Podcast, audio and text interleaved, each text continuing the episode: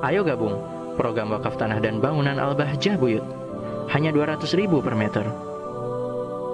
Jadi tanda orang yang jahil, bodoh dari mengenal Allah, dia lebih cenderung mengutamakan dunia. Di dalam aktivitas apa pun omongannya dapat berapa?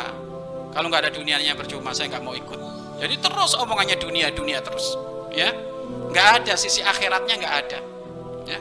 Kemudian yang kedua adalah adamul musaraati ila amrillahi taala.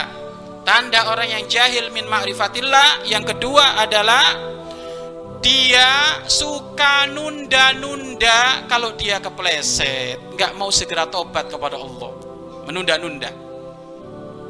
Sudah tahu dia melakukan maksiat tapi tidak segera tobat kepada Allah.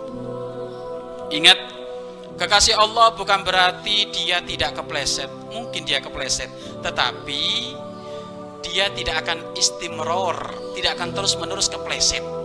Segera tobat kepada Allah. Ya, segera tobat kepada Allah, kepada Allah.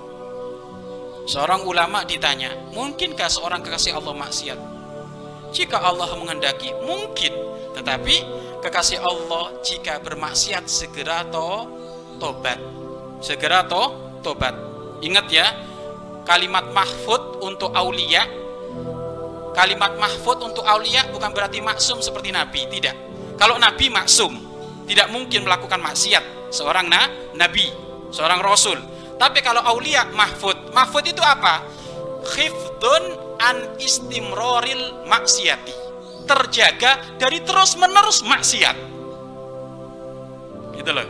Ya. Makanya dari sini orang yang jahil min ma'rifatillah, jahil dari mengenal Allah, bukan kekasih Allah ibarat seperti itu, ya dia adalah orang yang suka nunda-nunda di dalam urusan taubat kepada Allah. Ya. Bahaya orang nunda-nunda itu nah. Orang nunda-nunda dalam urusan taubat, di dalam urusan kebaikan itu bahaya. Khawatir nanti mati jadi penunda-nunda kebaik kebaikan. Kemudian yang ketiga adamul firori. Adamul firori minat tasahuli al munhiyati anillahi taala. Yang ketiga adalah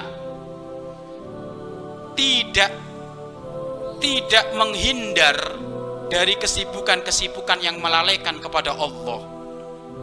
Tidak menghindar dari kesibukan-kesibukan yang tidak eh, dari kesibukan-kesibukan yang melalaikan Allah.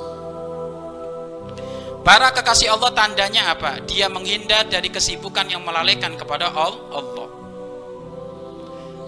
Dia bekerja, tapi pekerjaannya tidak melalaikan kepada Allah. Lo ada orang ini ternyata dia bekerja sudah lalai kepada Allah ibarat punya toko satu lupa kepada Allah lupa sholat, lupa majelis lupa zikir nambah toko lagi. Nambah toko lagi tambah sibuk lagi. Waduh bangun malam sudah nggak pernah. Sholat subuh sudah telat-telat ngelembur terus. Nambah toko lagi sampai tiga. Nah ini tanda berarti dia tidak menghindar dari kesibukan yang melalaikan kepada Allah. Makanya aktivitas yang melalaikan diri kita kepada Allah hindari. Harga mati. Hindah hindari. Jangan sampai ada waktu ternyata berlalu kepada diri kita ternyata hal tersebut melalaikan kita kepada Allah. Mari berinfak untuk operasional lembaga pengembangan dakwah Bahjah Buyut